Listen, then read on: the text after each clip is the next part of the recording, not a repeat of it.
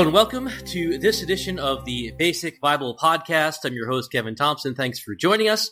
And on the line today, we have Pastor Jess Miller, pastor of the Calvary Bible Church in Grand Junction, Colorado. Jess, welcome to the podcast. Thank you very much for having me, Kevin.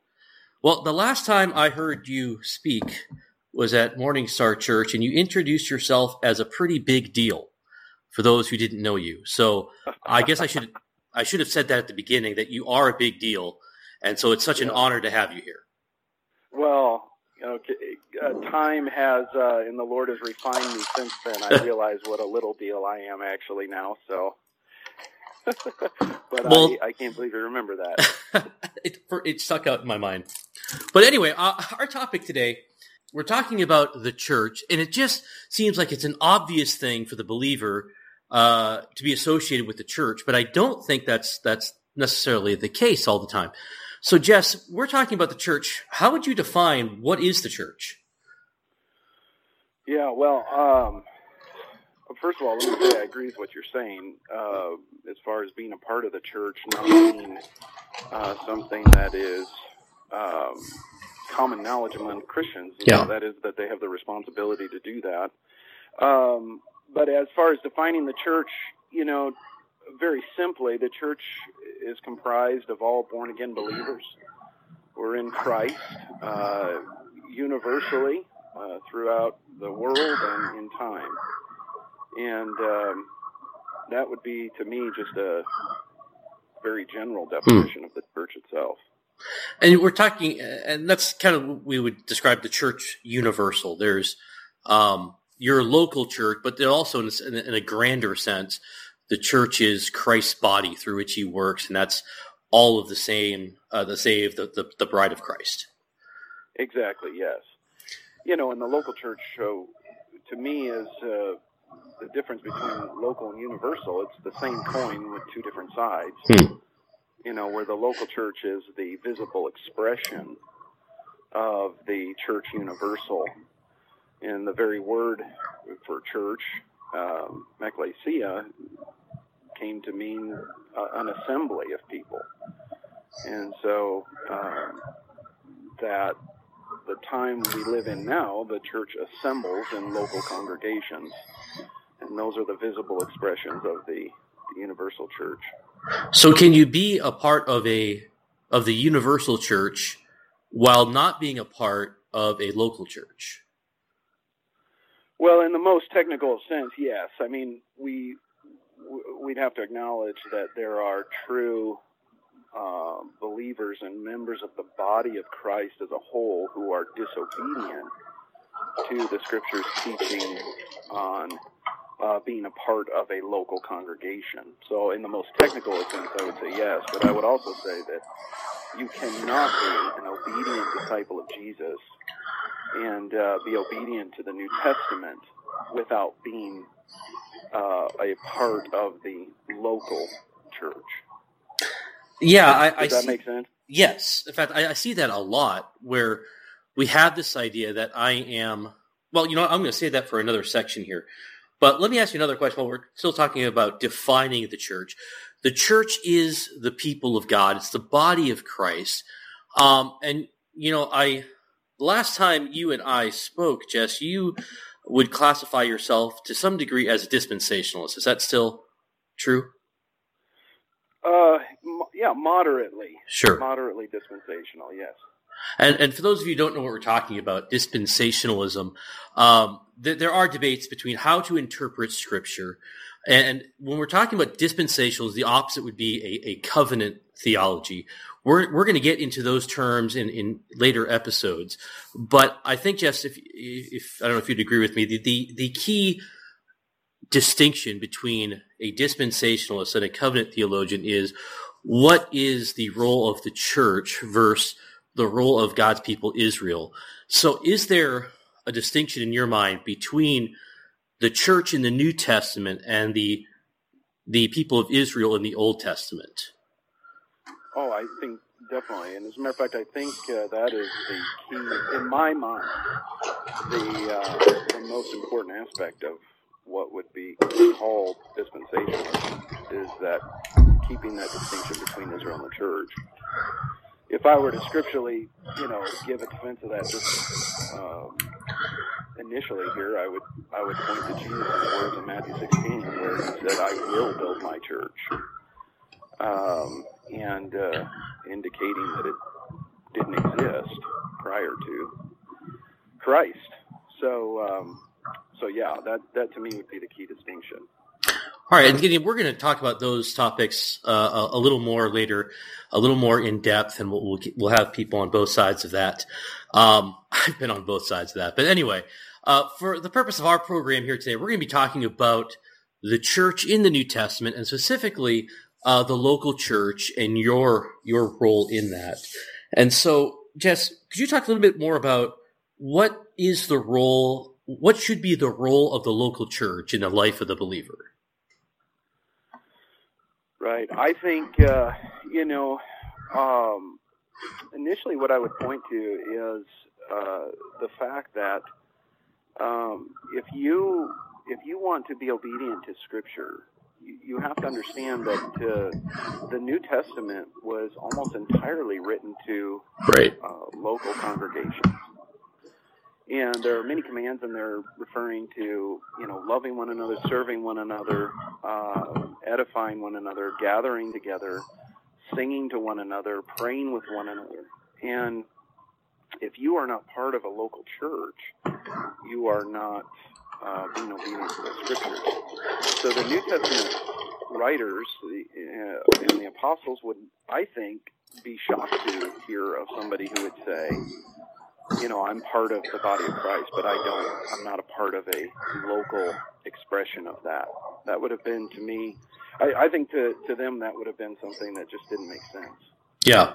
It's interesting. You, you hit right on it. Uh, the first thing you said, the New Testament letters, the epistles, are written to local congregations. So if they wanted to reach Christians, they knew that was the way to get it because that's where the Christians are. It was, it was an assumed fact that right today, um, it that's almost offensive to some people. Um, yeah. I wanted to read this quote from from Joe Thorn in uh, his book. In fact, he's he's got a trilogy of books here on, on the topic we'll get to later. But in the life of the church, he writes a local a, a local church is an assembly of believers in Jesus who are united together by a common confession, are gathered in one localized body, are ruled by Scripture and work together for the mission given to them by their Lord. And I like the definition because it assumes a congregational unity. It assumes that in order to carry out the mission of Jesus, I need to work together with other believers of like mind. And as you mentioned, serving one another. Uh, all these one another passages are impossible. It, well, not necessarily impossible, but it assumes the fact that you are in close association with other believers. That's right. You know, and I like to think of Romans 12. Um, you know, most mm. Christians have the first two verses of Romans 12 down, you know, uh, to present their bodies a living sacrifice to God, uh, be transformed by the renewing of their mind. And uh, it is interesting to me in the structure of that passage, what Paul does is immediately goes into chapter 3, describing their role as a member of the body of Christ and how they're to serve one another. You know, so the idea is if you're going to give your life to God, He immediately shows you that you're um, a vital member of a local body, which you're right. supposed to be serving and um, loving your fellow believers. And uh, you know, He makes that key. Uh, he says in verse 5, so we, though many, are one body in Christ and individually members one of another. Mm. There is this vital connection right. that we have to other believers, and that's expressed in the local church. And you know, throughout the New Testament, Christ is referred to as the head of the church, uh, especially in Ephesians. And I think about that. How can I, as someone who claims to be in love with Jesus, as all Christians claim to, to do, and say, well, I love him, but I don't want to be a part of his body. I don't want to be a part of his institution. Right. Well, what Christians find, I, you know, and I think if we were to identify some of the problems, um, we, and even from our experiences in, in life, that being a part of the church can be very hard. Yeah. And, uh, and challenging. And so, um, I, I, I think that is a lot of the problem is that uh, is that maybe some Christians find life easier outside of that local church. Right. Uh, we we have an idealized view of what church should be, and then when we become part of the local church, we find that's not the case, and uh, it's easier to uh, not be a part of it. And there may be other issues, I'm sure, as well, selfishness and um, and just a, a general lack of teaching on the importance of the local church and, and a believer's life. You know, I was looking at uh, Hebrews 4, uh, 24 and 25, familiar verses. And let us consider how to stir up one another to love and good works, not neglecting to meet together as is the habit of some, but encouraging one another and all the more as you see the day drawing near. You just mentioned that some have found, you, we have the ideal of what the church should be. And I think th- these two verses really summarize what the church ought to be, a, a body of believers who are stirring up one another to love and encouragement. But that doesn't always seem to be the case in every local church where I don't walk in and immediately uh, am encouraged. Uh, no. So let me Well, ask you. Go go ahead. Oh, sorry, go ahead. No, you go ahead. You're you're the okay, guest. I, I was just gonna say, I think you know we in the um, we we assume that the church is going to be a safe place um, because we assume everybody is going to love each other well, and that doesn't happen uh, perfectly ever. And um, and so what you have are believers that are hurt or or they're not feeling edified from other believers and they're not receiving what they think they need to receive and maybe what they rightfully should be receiving according to the scriptures and that uh, turns people away from uh, st- staying with the local church Right. Well, let me ask you this. We're, we're going to jump into our next section here about dangers to avoid. Then I want to jump back to another question. Uh, but I've met more and more people who have become disillusioned with the church for that for that very reason. And there are churches. Not every local church is a good church. Not every local church is a biblical church. Not every local church is carrying out the mission of Christ. And people are hurt in those churches. And not just a, hey, that pastor didn't shake my hand when I thought, but some are genuinely, um, emotionally, maybe even physically sometimes hurt because of whether it's legalism or, or an overbearing pastor or a church that's ripped apart with division and gossip. What is your advice to that person who has been in that toxic atmosphere has gotten out of it. And now it's just like, I, I don't want anything to do with these people. Sure. Yeah, and I guess every each case is going to be a little different to handle that. And I think my first reaction is to uh, explain to them I understand where they're coming from and to be sympathetic to that um, because the hurts are real and it's really happening.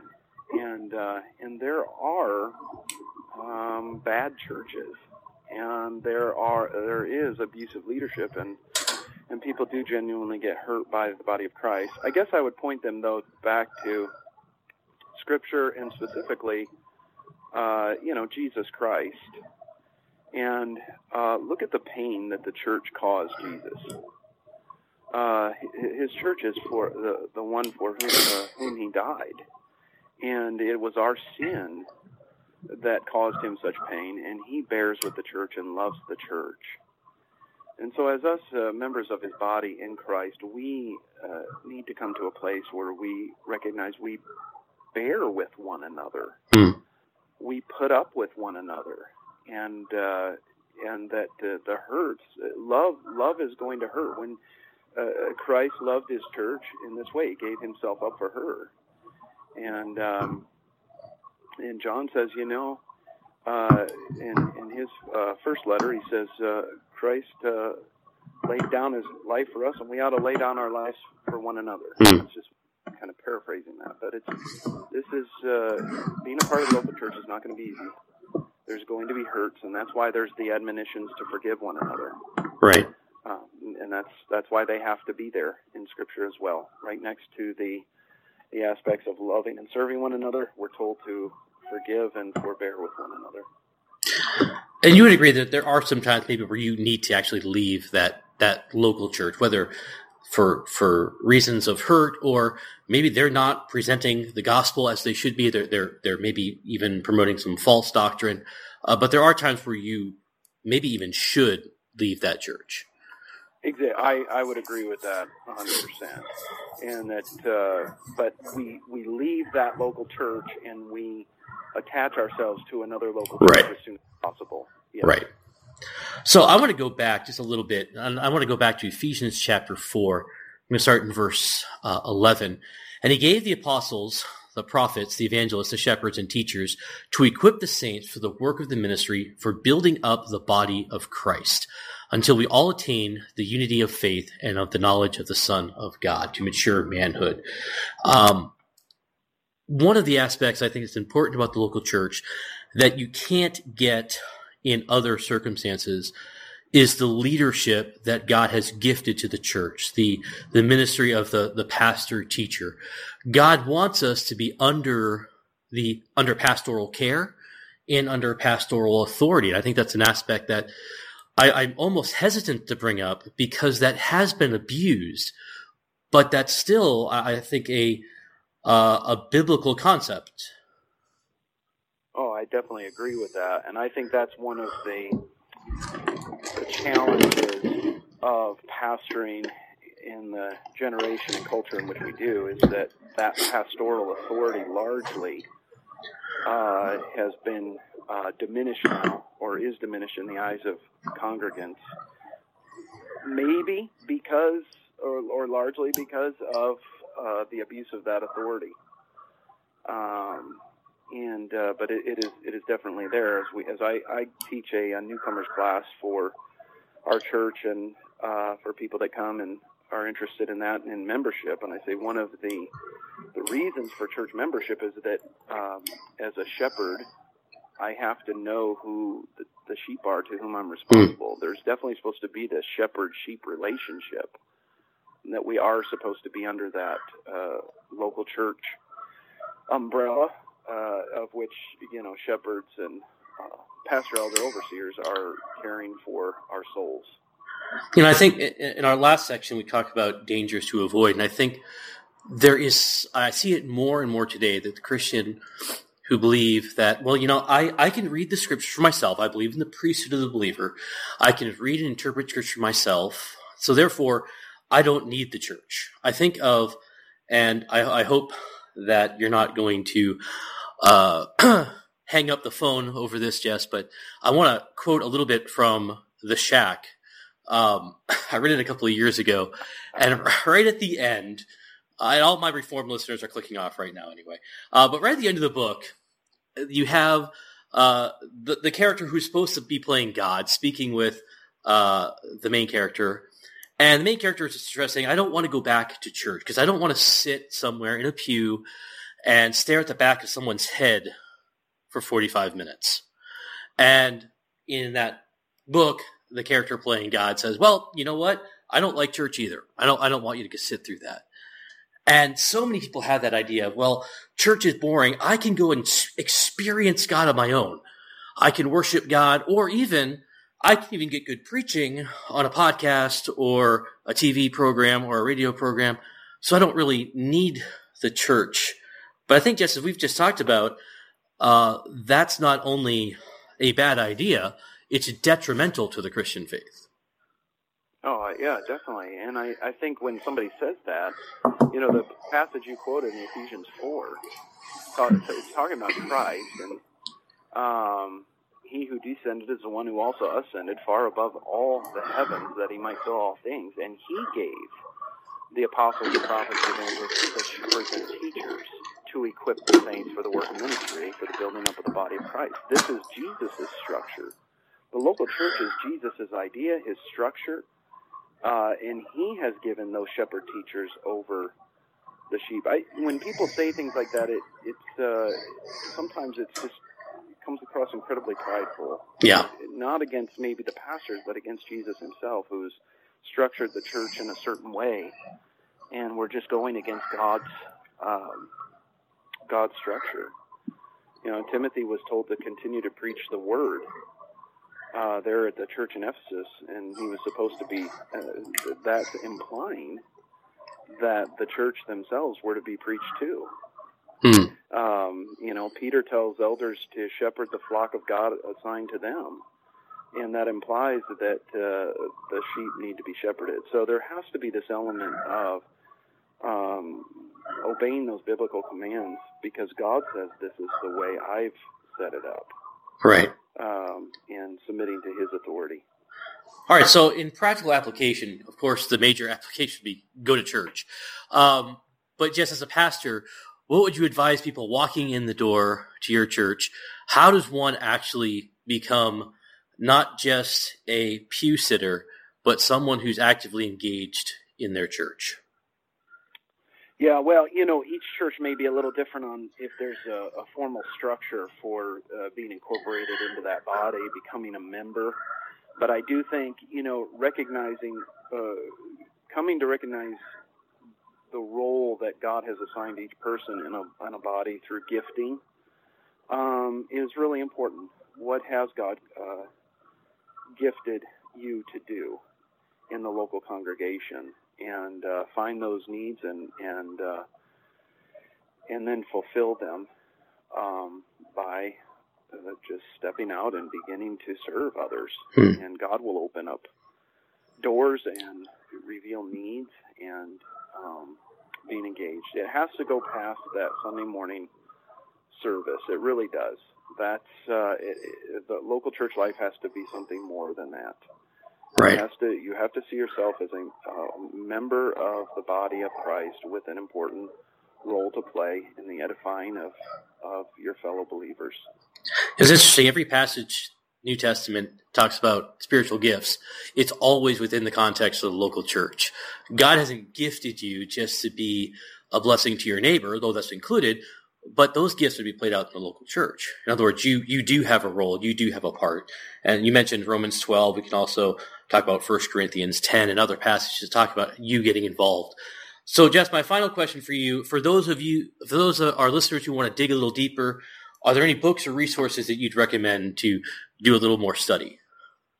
I think for the, the one of the better resources now that's very accessible and there's plenty of information is uh, Nine Marks Ministries. Yes.